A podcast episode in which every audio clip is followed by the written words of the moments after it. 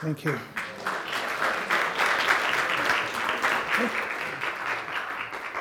I appreciate that. We're done. Don't want to mess with, with perfection, obviously, there.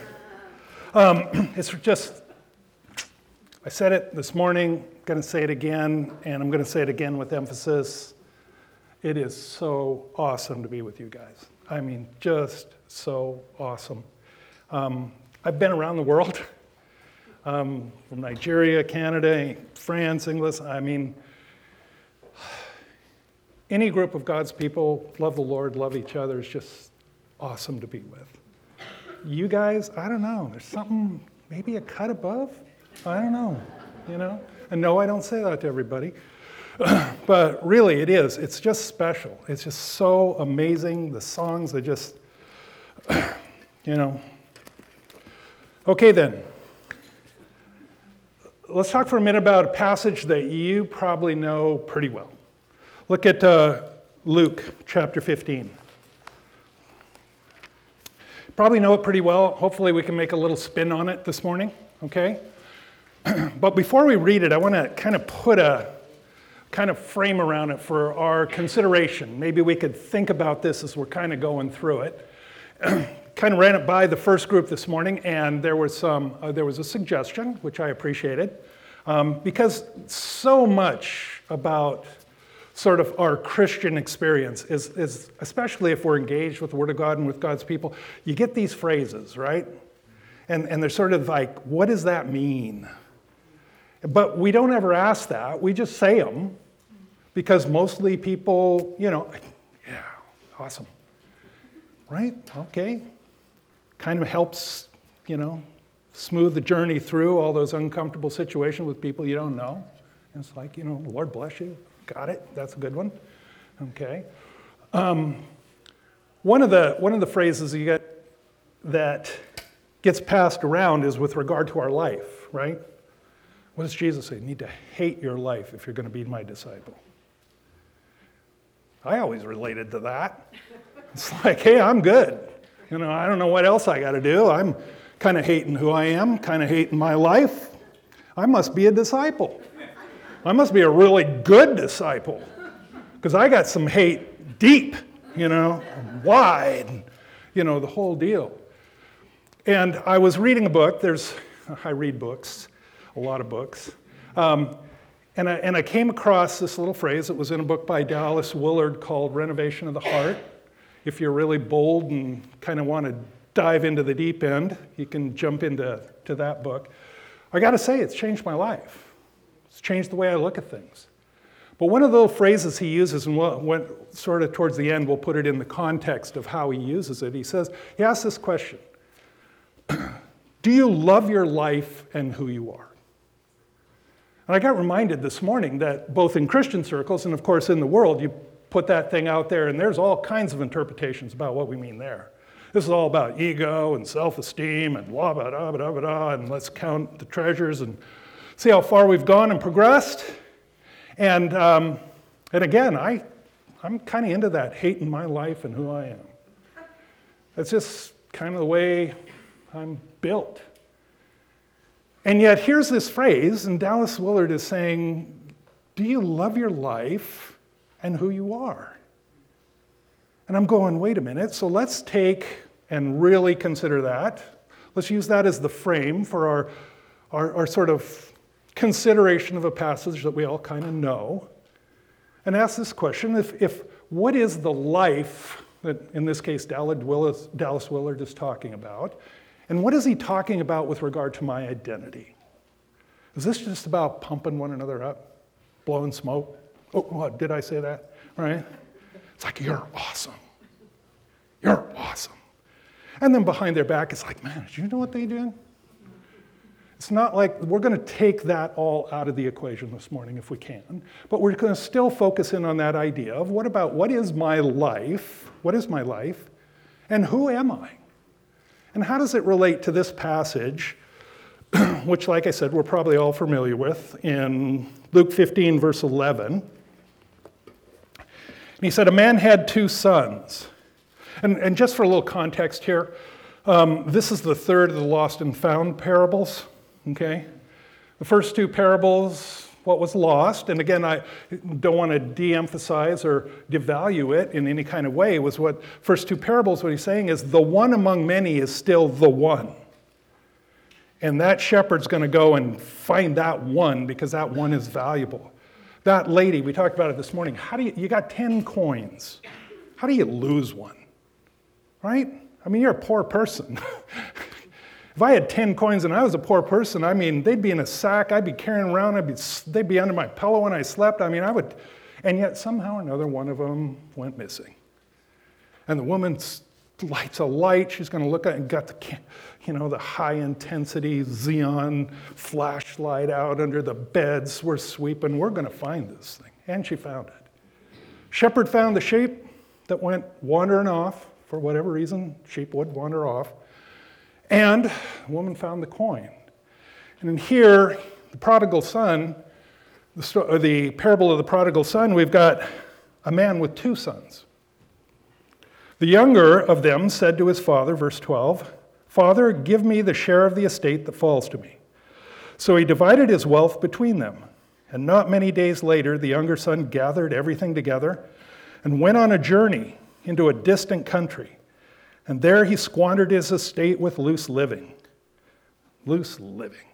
That's an interesting phrase, isn't it? You know, sometimes you got to just, like James says, slow down. Read it.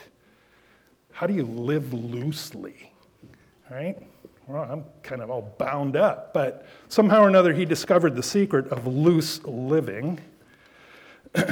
and it says, Now, when he had spent everything, a severe famine occurred in, the, in that country, and he began to be impoverished. So he went, hired himself out to one of the citizens of that country, and he sent him into his fields to feed swine. And he would have gladly filled his stomach with the pods that the swine were eating, and no one was giving anything to him. But when he came to his senses, he said, How many of my father's hired men have more than enough bread, but I am dying here with hunger? I will get up, go to my father, and will say to him, Father, I have sinned against heaven and in your sight. I am no longer worthy to be called your son. Make me as one of your hired men. So he got up, came to his father, but while he was still a long way off. His father saw him, felt compassion for him, and ran, braced him, kissed him. And then the son said to him, Father, I have sinned against heaven, and in your sight I am no longer worthy to be called your son. But the father said to his slaves, Quickly, bring out the best robe and put it on him. Put a ring on his hand, sandals on his feet. Bring the fatted calf, kill it, and let us eat celebrate. For this son of mine was dead and has come to life again. He was lost and has been found. And they began to celebrate. Now his older son was in the field. And when he came and approached the house, he heard music and dancing. And he summoned one of the servants and began inquiring what, what these things could be. And he said to him, Your brother has come, and your father has killed the fatted calf because he has received him back safe and sound. But he became angry, was not willing to go in, and his father came out, began pleading with him. But he answered and said to his father, Look, for so many years I have been serving you, and I have never neglected a command of yours. And yet you have never given me a young goat so that I might celebrate with my friends. But when this son of yours came, who has devoured your wealth with prostitutes, you killed the fatted calf for him. And he said to him, Son, you have always been with me, and all that is mine is yours. But we had to celebrate and rejoice. For this, your brother, or this brother of yours, was dead and has begun to live, and was lost and has been found. Just an awesome story, right?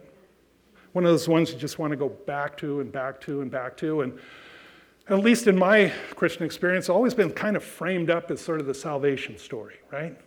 Yes, you go to this, you preach the gospel, tell people, look, it doesn't matter. Sitting in the pigsty, eating carob pods, which I guess is what they fed them. Doesn't matter. God will receive you. You can come. Oh, okay. I'm all, you know, I mean, that's compelling message. But really, the context of his two sons of a prominent man, okay, who had wealth, position. So we're, we're, we're not really telling the gospel story. And if you think of the context of who Jesus is speaking to, he's got, you know, publicans and sinners, which is sort of the renegades. And then he's got the Pharisees and the scribes who are just looking for an opportunity to pounce. I, I have this vision in my head of them. They're like, there, there, was that Disney show that had the vultures, and they're all on the branches, like, oh, what are you going to do? What do you want to do? I don't know. Let's, let's listen, see if we can jump on him and pounce on him, find something to accuse him of. Right? A, those, are, those are scribes and Pharisees in my brain. I don't know how it works for you. Okay, it's kind of a Tolkien thing, I guess. I don't know. But because they're always just hovering, okay, never engaging. In chapter 14, just before um, the parable, he's talking about discipleship, right? this the love of your life thing doesn't show up there.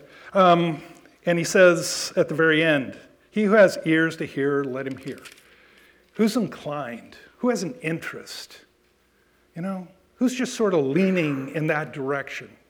Listen, just listen. Maybe there's something here for you. And so, and so the parables then are the lost and found parables are addressed to, the, to these folks. Something's resonating. And I'm sure that when you get to the idea of sons and the father and privilege and inheritance, all of a sudden, you know, there's a little message there for the Pharisees who figured they were the sons of the Father, and they had the privilege, and they had the position. And here's this story of one of them this young guy who decides to take life in a different direction. Okay? We're going to think about three things because I, I, I don't want to call this the parable of the prodigal son. I just don't understand why he gets top billing. I just don't understand why he gets, you know, names and lights. To me, this is the parable of the father's heart. Because there, in this, to me, there's two lost sons. One of them discovered loose living, and the other one was all bound up. Okay? There was the younger son and the elder son. So we're going to think a little bit about two lost sons. And then we're going to explore what to me is just like it's, it's one of those things where you got words and then you just, they're just not going to work. I know they're not going to work, right? to communicate fully the heart of the Father, you kind of got to read it, go slow, think about it, and absorb it for yourself. But we'll make some suggestions on what you can meditate on. Well, the, song, the songs you guys sing, I don't know what, really. All I want to do is cry in here for some reason. okay? Really, it's just that, it is. It's that powerful in, in so many ways. And then we want to talk about the way home. We all need to find the way home. And, and, and the home, to me, is getting to the place where I can say, I love my life and who I am. I love my life, not in that sort of ego, maniacal, you know, kind of deal, because I see the reality of God, what God says about my life and who I am. This is a weird thing. Okay, I don't know if you've ever kind of thought about this, but we are created beings. We were, we're created beings. Yeah, exactly. I didn't do this. Okay, I didn't do this. I didn't make me. We're created beings. Who are we? Could I love that if I knew the truth of who I was? And what is my life? Could I love that if I knew what God says about it, right? Rather than what I think about it or my culture says about it or any of those things. What if, what if, I, what if I really understood what God said about it? The value of it, the substance of it. Could I love it? And I know from the first service, I know there's, I could feel it. It's like, you don't know my life. I mean, there's piles of piles. There's a dumpster fire over here. I got three little ones. Fortunately, they're in Sunday school this morning. okay? I get some peace. I get a little quiet time with God. You don't understand. I'm not sure I love that. But could we step away a little bit and, and, and a step away from fixating on the circumstances? And could we step back into what is what God says about the value, the substance, the depth, the reality of my life, the significance of my life, and what He says about who I am? So that's the framework here. Two lost sons that lost sight of who they were and the significance of their life. You got the younger son, right? He's called the prodigal. okay. Frustrated, disgruntled, jealous. He's a second son. Jewish tradition, first son got two pieces, everybody else got one of the inheritance. Second son's never going to be first son. Never going to get two. I told the group this morning, I said, I'm, an old, I'm the eldest. I understand why the eldest gets two. Okay, you go first, right? Your parents learn on you. this is not good. I, I, I'm a woodworker, okay? Let me tell you, that first trial of that piece, not so happy. I mean, it'll stand up, right? but you got to use a lot of glue and nails. I understand the first. I want two pieces. I paid twice as much to get there, okay? But the second son, I've got three brothers. There's always competition. They always look and say, ah, you know, I'm never going to get that. I'm never going to be that. And it's all true. Life is, right? I mean, just deal with it. so he's aware of this limited opportunity. He's fearful, hey, I'm not going to really be able to live life to the full. And so he demands his inheritance from his father. So Give me my share. Okay? First decision made. Stand up to dad, I'm going to get mine now. Again, if, you know, convention is you wait for dad to die before you divide the goodies, okay? But interestingly enough, he allows it. So he takes it, and he immediately gets it out to a really savvy investment person, invests all that stuff, watches it rise, becomes really wealthy, starts a charity, does a whole bunch of ri- no. Oh, I'm sorry, I must have misread that. Okay, yeah, he went on a journey into a distant country and and he squandered it all in loose living. okay, implies there was very little discipline to his, you know, aberrant behavior. He says, Now, when he had spent everything, a severe famine co- uh, occurred in the county, verse 14, country, and he began to be impoverished, so he went and hired himself out, got a job. Right? That's what they always tell you, right? What's the answer to your problem? Get a job, earn some money, be responsible. So he got a job. And they sent him into his fields to feed swine, and he would have gladly filled his stomach with the pods that the swine were eating, and, but nobody was giving him anything. How, I mean, talked about in the morning. So, so you spiral down through all of your inheritance, and, and you spiral down in loose living, and you decide to be responsible and get a job, and you end up in the pigsty which was just an awesome place for a guy of position and place and substance, right? Feeding pigs, going, I wish they'd invite me to dinner because I've got nothing. And there he is, sitting there. and then he decides he has a change of mind. And maybe you're sitting there and you're thinking, you know what? That whole pig thing seems a little familiar to me. I'm not unfamiliar with, the, hey, could you share a couple of pods? You know, how about? I've ended up in the very bottom.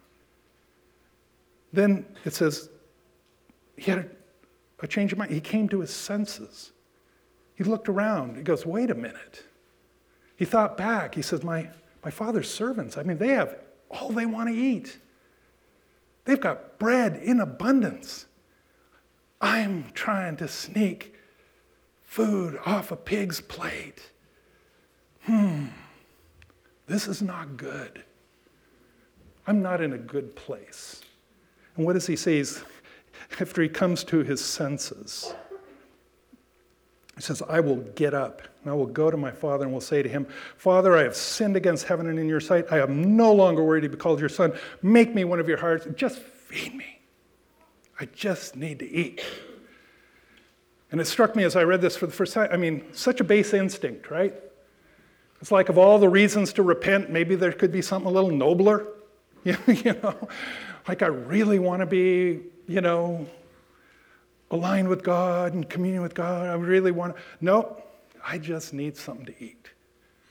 And I, and I said this morning, and, and, I, and, I, and I mean it, it's we, need, we can't denigrate whatever it is that moves us back to God. Okay? Regardless. If it's, I need to eat something, I'm willing to turn from my dumpster fire of a life and turn to God and allow Him to once again bring me into the fullness of what I enjoyed, then so be it. There's nothing, nothing bad about that. But He does. He turns, comes back to God, or, or turns and, and heads back towards his father's house. So that's the one son, right? That's, that's the one we put on the, the marquee. But there's another lost son. He's at the end. If you look at 27 or 25, now his older son was in the field, and when he came and approached the house, he heard music and dancing, and he summoned one of the servants and began inquiring, What's going on? He came to him and said, Your, fa- your brother has come, and your father has killed the fatted calf because he was received, has received him back safe and sound. But he became angry and was not willing to go in. And his father came out and began pleading with him. But he answered and said to his father, Look, for so many years I have been serving you. And one translation says, I've been slaving for you. Okay? And yet you never have never given me a young goat so that I might celebrate with my friends. Goat was like common food, right? He's saying to his dad, Look at this. I mean, you have so little regard for me and my hard work and my slaving and, and my obedience. You never even gave me a goat to celebrate with my friends. Okay, I, I think this guy's a little lost, right? A little lost. The elder son. He's angry. He's bitter against his brother. Have you ever thought about it? Here's his brother, redeemed from all of that, and his thing is anger. I kind of understand it. I have three brothers, right? I mean, you can get hurt and offended and wounded by people in your family to the point where even when there's a turn in their lives, you're like, no, doesn't fly. He's unloving, he's contemptuous, he's entitled. He's the firstborn. no joy in the return of his son or his brother. He, I think at the, the, the kind of sense you get is he didn't want his brother to get away with it. Right? Here we were, we're working together, we're brothers, we're doing this thing, right? For dad, with dad, blah, blah. And you took off. You took off and had a good time, didn't you? In fact, you ended up with the pigs. Okay. But you abandoned me. You left me with all the responsibility. You left me with all the pressure. Here's that resentment building over time. And the all of the Father and being with the Father was not enough for him. Remember what he, the Father says at the very end? He said, verse 31, and he said to him, Son, you have always been with me, and all that is mine is yours. That wasn't enough. And you go, Whoa, okay. So I guess the question is, who do I identify with? And maybe it's sort of both, right? we get in that place as the elder son and we're doing for God, right? We're doing for God. We're slaving for God. And we're doing everything he says and hating every minute of it. Right? Because we've lost the focus. We've lost the sense of what our life is and how it's involved and how it's engaged and who we are. We've kind of lost the sense. We've got all caught up in our emotions. And the younger brother's running off going, I gotta, I gotta, I gotta have life. I gotta do some things. And the elder brother's going, oh, you wish you would have died in the pigsty. Then we wouldn't have to deal with all this. And jealousy and all those kinds of things. And so now you got two lost sons, and in the middle of that, you got the father's heart. And I don't know, brother, just don't know. You know, all of us, we got our stories, right? Maybe we're not that, and we're not this, but we're some combination of those. And we're sitting there and we're, some of us, you know, we get smug, don't we? Like we got it together and life's real good. Life's real good because I'm not going through any trials now and the bank account's pretty high and the kids, kids are quiet. Life's good. Life, life's good. And maybe it's not. Because inwardly we're seething, we're resentful, we're comparing, we're holding grudges, we're not forgiving. Couples, yeah, don't tell me you haven't done that. Okay? Don't, don't let the sun go down on your wrath. I'm not wrathing. All right, it's all about the words you use, right? Okay. So here we are in the middle of all this radiant expression of the Father's heart. The magnitude of his love is his mercy, his compassion. You'll notice in the beginning he didn't resist when his son said, Give me. Maybe it's a lesson for us parents. Every now and then, you got to let life teach lessons, right? But think of it this way think of the amazing grace and, and, and, and dignity and privilege that God's given us with the ability to choose. You know that? God didn't create robots. Okay? No AI. All right? He created us and gave us the opportunity to choose, to make decisions. And then the father let him do it, right?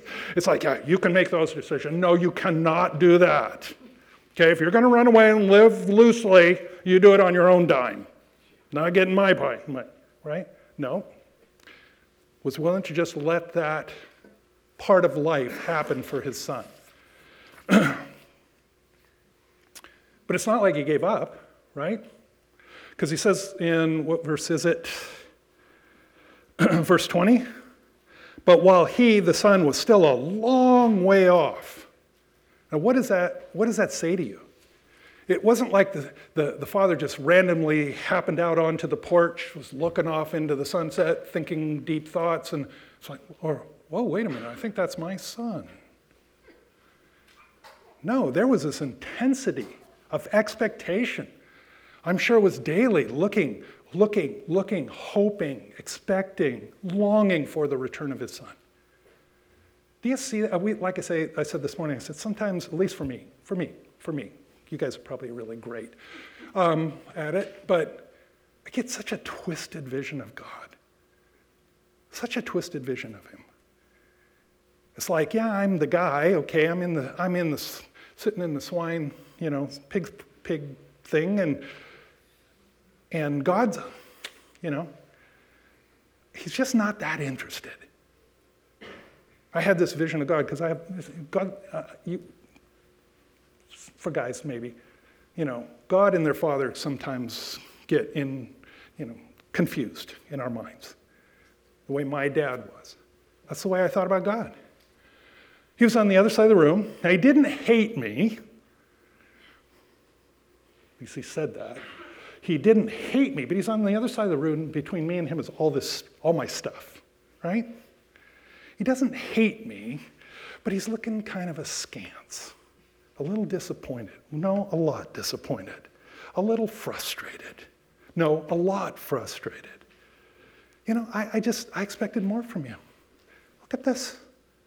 Do you ever sleep? I mean, this just thing piles up, piles up. Failure, this, that, bad choices. Don't you ever sleep? Really? expected better of you. That was my vision of God. So what do you do? You work and you work and you work and you try and you do and you do to try and achieve what God says you've been freely given. really? How twisted is that? Right? And this is my glorious Christian life. Okay? And I'm inviting you into it. okay? I'm inviting you into that. Let's see how much we can do to earn what God says He's freely given us. Okay? And so here he is, far off, maintaining this vigilance. And then there was this verse, and it's the way I put it the pure exuberance of his love and mercy. The pure exuberance of it, you think? Now, this is an older guy. He's because his sons are older, right? This is an older guy. It says in verse 20, his father saw him far off, felt compassion for him. Do you imagine the, how the heart of that father went out to his son? Such gratitude for him returning, such love, such desire and mercy. And he ran. I can't get a picture out of my mind, me trying to run. Um, you know? But the exuberance, it wasn't like, hey, we'll wait till he gets here, right? Let's get everything, we'll wait till he gets. No, no, we're not doing that. We're running. And he embraced him and kissed him. I, I, I it's going to be significant at the end, but I want to change the, use a different translation for embraces. He hugged him. He hugged him, right? That expression of intimacy and love and desire and, you know, all of that. He hugged him. Now, who's he hugging? This guy didn't stop, get a shower, buy some Salvation Army clothes, put some boots on. This guy came straight from the pigsty, okay? Probably half or less dressed, no shoes, filthy, stinky. You know, have one thing that runs up to him and says, Hey, it's so great you're back. Yeah, why don't you get a shower, get cleaned up, and then we'll have a party. No, there's this, this amazing exuberance of mercy and love, and he just threw his arm around him and he kissed him right through the mud. I don't know, folks. Doesn't it just sort of warm your heart a bit? You know? To think that that's a sort of a analogy for what is true to the power of whatever and the God who is love. And that was that would be something, right? Stop there. But no. He gets restored back into the family. Get him the get him a robe. No, get him the best robe. You, you want to know why his brother's a little ticked off, right? Okay, the best robe, really? And a ring indicating he's back into that place of privilege, and oh, and a really nice pair of shoes? Okay, I could probably live with that. Oh, wait a minute, we're going to kill a fatted calf? Isn't that for like the big high religious ceremony? Isn't that, I mean, you wouldn't give me a goat and you're going to give him the fatted calf and, and we're going to have a party and there's going to be music and dancing. It's just so amazing to me that God includes that, right? It's like music and dancing. I thought that was like, like evil stuff. But there it is. They did it, brought him in completely received him. Back. My son who was lost is found. He who was dead is now living again. Completely restored. and so that's like the awesome part, right? I think there's, I don't know if they're the same, maybe a little lower, is how he goes out to his elder son, who is sitting outside the party, fuming, stewing in his own resentment and anger. And, and he goes out to his son, knows his son is hurting, knows this has deeply affected him, pleads with him. As I was reading this, 1 Corinthians came back, you know, love is patience, love is kind. He doesn't rebuke his son when, when there's this big outburst. I've been a slave and, I've done, and you did nothing for me. There's no rebuke. Love is patient, love is kind. I said this morning, and I think it's true. If those things are in our hearts and we need to say something, let's say it to God. Lord, this is how my brother hurt me. This is how deeply, profoundly I've been wounded by his actions, his behavior. Lord, I bring it to you. I give it to you. You understand. You know, I mean, we sang the song, right? You understand. and then he affirms his son, reminds him of who he is and what his life is all about. You are always with me. That phrase right now for me is like so huge. With him. You want, I didn't share this this morning, but here's my big, hairy, audacious prayer request. Okay? And, and if you could pray it for me, I'd appreciate it. I want to be able to say, with all sincerity, I and my Father are one. I want to be with Him. I want to be engaged together with God in that kind of intimacy of union, fellowship, communion. Because one of the things I've recognized over the last several months, that's what He built me for. That's why He created me, a me. Not a minions, you know. The, I was saying this morning, you know, the minions, all those, you know, funny movie, and you think, ah, maybe the artist cheated. And like the last back five rows are all the same guy. Okay? They're not. We just saw the movie a little while ago. They're not. But God didn't create minions. He created you and me and you and you, and each one of us unique, individual, irreplaceable. So he affirms that to his son. And he reasons with him and he says, It was necessary. It was needful. We had to celebrate this. It was special. And what is he doing? He's nudging his elder son towards repentance and reconciliation. Now, the parable kind of ends as a teaser for whatever season two is, okay, where the question gets out what happens next? Is the brother's repentance really genuine? Is, is he done? Is he back with and involved with the father? And what about the elder brother? Does he ever get reconciled to his brother? Does he ever get reconciled to his father? He said some pretty nasty things there. Okay? And so, season two for me is the way home. How do we get home? by home, I'm not, again, talking about sort of that ambiguous you know, return to proximity. I'm talking about engagement, wholehearted, whole souled engagement with God again. Here's the little phrase, or here's the little quote from Dallas Willard. That I pulled that little piece from about loving our lives and who they are. He's talking about the children of light, and he goes through it. It's just an amazing kind of explanation. He starts with thoughts. Because I'll tell you, everything that happened with those two sons started in their, in their feelings. And, he, and, and Willard says, let's talk about thoughts. God says, think on these things. Because thinking on these things will impact your feelings. They will shape your feelings. But he says this the emotional life of the children of light is deeply characterized by love. That is how they invest in the emotional side of their being. They love lots of good things, and they love people. They love their lives and who they are. They are thankful for their life, even though it may contain many difficulties, even persecution and martyrdom. They receive all of it as God's gift, or at least as His allowance, where they will know His goodness and greatness and go on to live with Him forever. And so joy and peace are with them even in the hardest of times, even when suffering unjustly.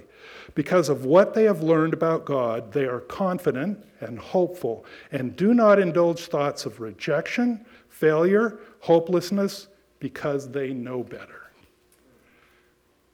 What's that whole picture of that stinky, smelly, half clothed son being embraced and kissed by the Father, saying, I know better.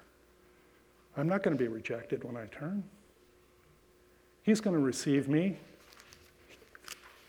He's going to run out to greet me? right? No should have, no told you so's, no 12 steps, no, you know, we're not going to, we don't, we, there's nothing we can do, and I'm not diminishing 12 steps, by the way. Please, I think it's super helpful. But when it comes to God and our relationship with Him, we don't have to climb a ladder back into His presence. We need to receive the hug and the kiss and the rope. Oh, and the ring, some shoes, some party, a little meat, some music. Dancing might work, okay? Just receive it. Just receive it. So, what's the way home? What do these people know, these child, children of light? They know their lives are inextricably bound together with God and His purpose and plan for all creation. All those dirty diapers, all those crazy people at work, all of those, all of that kind of stuff. What is it? Those are the circumstances of life. But what is my life about? I and my Father are one. Greater works will you do. Not out in the world of evangelism, in the sphere of those that you touch, in the sphere of those that you're in contact with. What are you doing in your house, with your family, with your, you know, what, in the, in, in the community of God's people? They know their lives are inextricably bound. And they know they are uniquely created, eternal beings specifically designed to collaborate with and contribute to what God is doing in and around them. God made one of me to do what only I can do. And that's just stunning, right? We're sitting there thinking our little tiny thoughts about ourselves. And God's saying, wait a minute, I created you to do something only you can do. Here's one of the phrases from Dallas Willard that's just I'm fascinated with, right? There used to be that, what would Jesus do? Right? It's like, okay, I'm in this predicament, sitting here with these pigs. What would Jesus do? right? And, and Dallas Willard turns it upside down, and I think it's far more powerful because God created me, one of me. And his thing was, I want to live my life like Jesus would live my life if he were me. Okay? If he were me. So my temperament, my gifts, my blind spots, my I'm going to live my life as he did. Right? So I mean, isn't that part of what the epistles are talking about? It's the life of Christ in me. Well, I didn't disappear, okay? It's the life of Christ in me and through me and out to others. So that weird personality and all of those kind of, mm, right, that make me unique, somehow or another, God is sanctifying, transforming, projecting them that others can see Christ. See Christ. Really? Yeah. Yeah. I know. You're sitting there going, yeah, well, it's probably for that person. He's probably pretty good at it. No. That's what we were created for. Okay? That's who we are and what our life is. So, how do we get back to that? How do we get home? It starts with repentance, right? I mean, that's what this chapter things about. Erdman says it's the complete change of orientation involving a judgment upon the past and a deliberate redirection for the future. From the, in the Greek word, when it's broken down, it's changed after being with to think differently. I hope this morning, being with all of us together and with God today, you had maybe a little different thought about these things about who you are and about your life, about what God's about, who He is. Maybe you're thinking a little differently and you're sitting there going, I'm hungry. You know what? Act on that urge to repent, okay? We're having lunch here in just a bit, all right? Act on that urge. The second is forgiveness. I don't have time to go through the whole story today. There's a time in my life where I learned what it was not just to be forgiven, but to forgive. I believe God forgives us to bring us through to forgiving. Remember what he says? Love as I have loved you? Ouch, there's another one we read past really fast. Okay, here's the other one that's like, oh no, oh no, no, no. Forgive as I have forgiven you. I want you to think just for a moment. Yep, that person that you're thinking about. And God's word to us is forgive as you have been forgiven. And I know, I'm, I can, oh, wow, I feel it. That ain't happening. Just not possible. Oh, I think it is. Are you forgiven? You know the sweetness of, of forgiveness? You've been forgiven to forgive. I got cheated out of this business thing, spent this whole thing, anyway, the whole deal. All Christian partners. Said the, to the first group this morning, all the cutlery in my back, sanctified, okay, been deposited by believers, okay. Anyway, we lost everything. My wife and I, she's sitting there, Pamela, we lost everything. I mean, we were down to the, really, I mean, it was one of those give us today our daily bread. We were eating oatmeal, and then she'd come back. She was teaching at a school, stained glass, art glass. And hey, they brought some of the, some of the ladies brought in some fruit and vegetables. Awesome. Fruit in the oatmeal. Not doing vegetables in the oatmeal. Not doing that. Okay. And, and, I, and, and it just happened that it, this has been after a period where the fellowship we were involved in and the ministry we were involved in collapsed in a horrible heap, a total dumpster fire, went away. Told somebody, I said, I've been building God's house for 30 years. It's time to build my own. I went off to start the businesses and the whole thing. I knew when I said it, that was like from the pit of hell. But you know what? You get in that place where you're sitting with the pigs and you just don't see any other deal, right? And so we get to this whole place, there's the betrayal, the whole deal, and I'm sitting there and going, okay, I might as well get back to God. Reading my Bible, I don't know even what I was reading. All of a sudden, just pouring through me, pouring through me, just pouring like a river. Praying for these guys, my partners, for their blessing, for their family, for their prosperity, for their joy, for kids. I mean, just pouring through me like a river. And, and I'm just like, whoa, that was awesome. And, but it didn't stop. Two, three, four times a day, that river would flow through me, and then it was weeks, and it was months, it was a couple of months, pouring through me. And I go, what am I supposed to be learning from this? Forgive as you've been forgiven. Release that person from your intended consequences, from your intended outcome. Because you're not releasing them, you're releasing you. You're turning it over to God. You're putting his, his he's going, Lord, you deal with that situation. I've been forgiven. Thank you, Lord. I was that guy. And you ran and you hugged me and you gave me a kiss and you restored me. Okay? I want to I want to be like Jesus. right? I want to be like Jesus. And we got verses and stuff. I'm just going to share it with you. you. The last thing is embracing the truth. Embrace the truth about who God says you are. We all believe that evil lies. Went through this whole thing. It was called an exercise where you're supposed to identify your desert lies, right? Remember the desert? They're there. Go in. No, we're all like grasshoppers.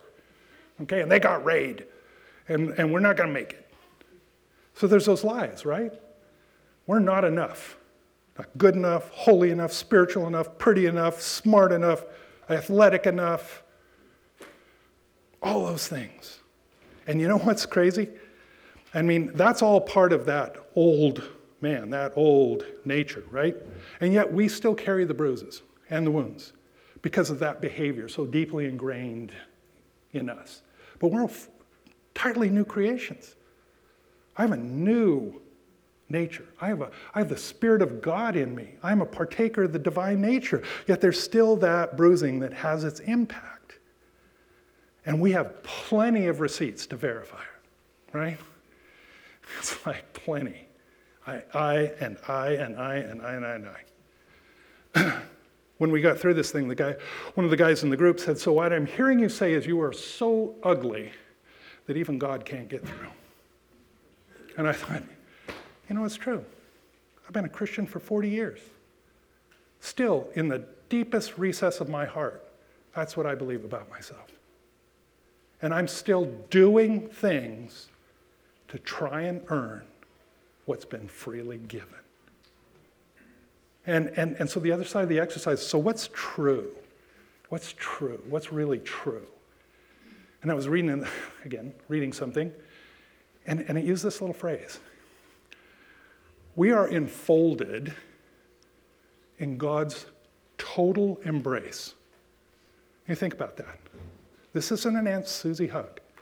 Okay, we're, hi, how are you? Okay? No, we're enfolded in God's total embrace. And that meant five things for me. Okay? I'm just going to mention them really quick. We won't look at the verses. First thing, and, and, and the association I made with this was the hug. Okay, it's not getting hugged. We are in the hug. We don't get to escape the hug. You say, well, I'm leaning out. No. Sorry, God's arms are a little too long for that. Okay? Because the first thing in that hug is we're secure. No one, no thing, not even my greatest sin can separate me from the love of God. Romans 9 38 and 39, you can look up a bunch of other verses. Second thing, I am significant. My life is significant because it is intertwined, it's, it's inseparable from the life of God. And He's got this whole big thing called eternity and, and creation and a whole bunch of awesome, neat stuff that needs to be done. And guess what? I can do it together with Him. I was created for happy collaboration with Him in good things. I'm going to be doing awesome stuff throughout eternity. That is so cool. Okay? It's significant. I am accepted. We all want to be accepted. God built us for community. I want to be accepted. I want to be included in the group. Okay? And I am. Ephesians 1 5 and 6. I am loved. Okay? We got that on every banner that has anything to do with Christ. You know, God loves you. Yes. And you know what? I want to step into the reality of that. I want to lean into that hug. I want to lean into that Father's heart. I want to hear it beat because it's beating for me. For John 3:16. And here's the one I struggle with all the time. I am light. okay. The hug, what does it say? I like you. I, I, I have an affinity towards you. I, I appreciate you. We have good times together. And the way that this struck me was in Luke when they're walking through the grain fields and the and uh, Luke 6, verse 1, and they're taking the grain, and, and the vultures are all going, Oh, you can't do that on the Sabbath. No, we're going to swoop in, kill your fun.